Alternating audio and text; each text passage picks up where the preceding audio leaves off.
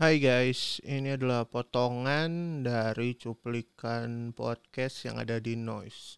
Buat teman-teman yang mau dengerin lengkapnya bisa langsung cek Noise. Oke, enjoy.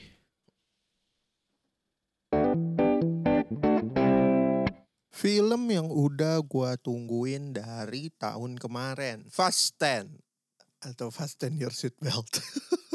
ya akhirnya Fast 10 rilis juga ya guys. Per 17 Mei di Indonesia udah bisa ditonton di bioskop.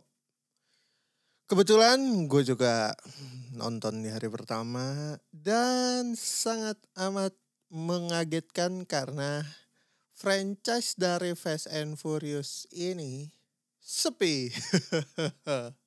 Believe it or not, sepi. Ya kebetulan memang gue nonton di hari kerja, cuman gue nggak expect sesepi ini sih. Gue nonton setengah empat sore, filmnya kurang lebih dua jam. Terus banyak gregetannya. Ya udahlah, nggak usah lama-lama lagi. Ayo kita bahas yuk filmnya yuk.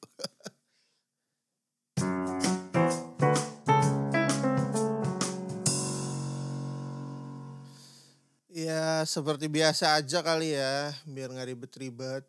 Akan dibagi beberapa part.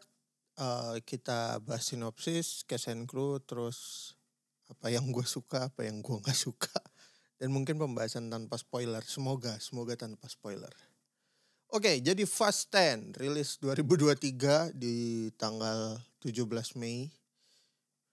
Fast 10 bercerita tentang anak dari bandar narkoba Hernan Reyes yang menargetkan Dominic Toretto dan keluarganya untuk membalaskan dendam ayahnya. Seperti apa aksinya?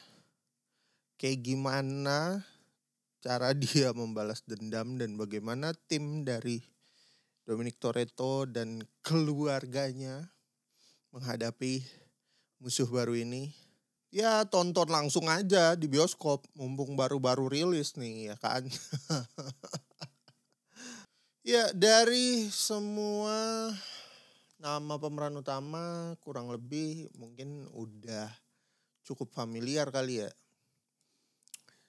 Ya pemainnya sebenarnya rollingan dan ada beberapa tambahan tipis-tipis gitu ya.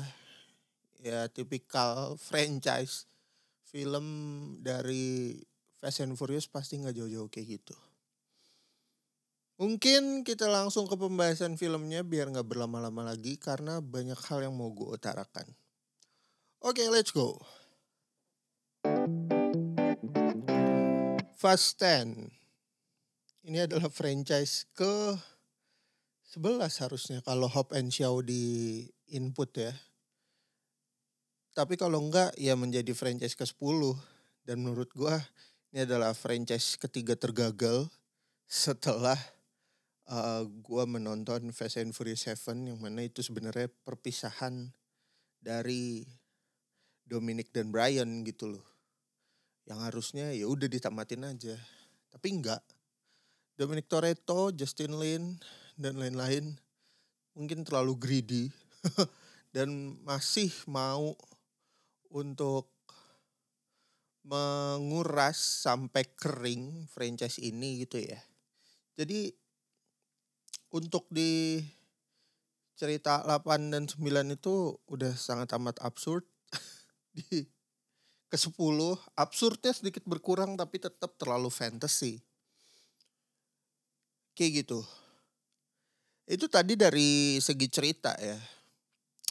Ini tuh film action yang menurutku harusnya nih nunjukin car culture-nya gitu yang kayak model di and Furious 1, 2, Tokyo Drift, terus Fast 5, uh, The Fast and Furious, yang kayak gitu-gitulah. Tapi ternyata enggak. Udah udah bergeser jadi ke bagian international spy. Dan mereka tuh yang tadinya musuhan juga akhirnya bergabung bergabung bergabung jadi baik bergabung ke keluarganya Toretto lama-lama jadi nyebelin gitu.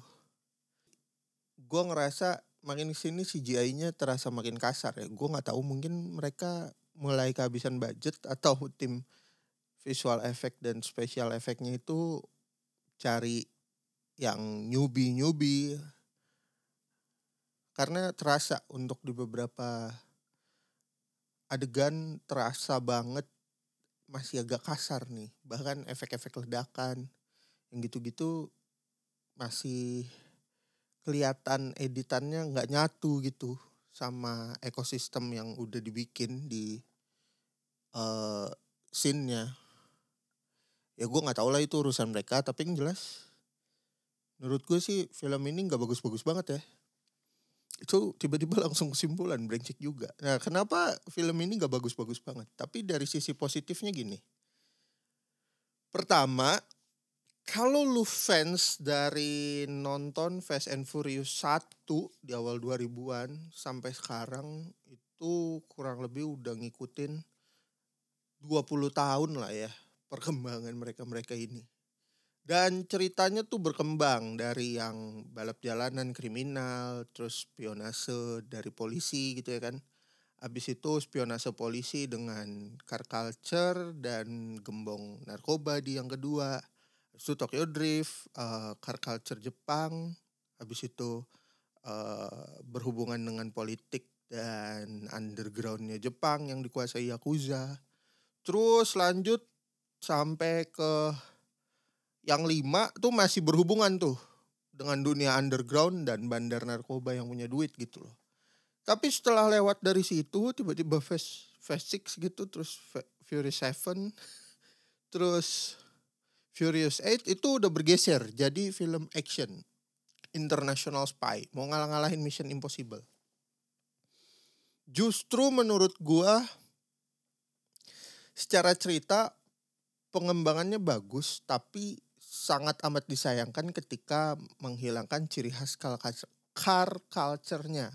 Adegan balapan udah dikurangin, terus pencarian mobil-mobil eksotis nggak ditunjukin. Ya emang mungkin mahal juga gitu ya. Tapi kan ciri khas gitu. Harusnya tuh bisa dipertahanin ya kan. Nah untuk lengkapnya dari episode ini bisa kalian cek ke Noise, bisa langsung searching Movie Corner Indonesia atau langsung klik link yang gue share di bawah. Thank you buat yang udah dengerin. Sampai ketemu lagi di episode selanjutnya. Bye bye.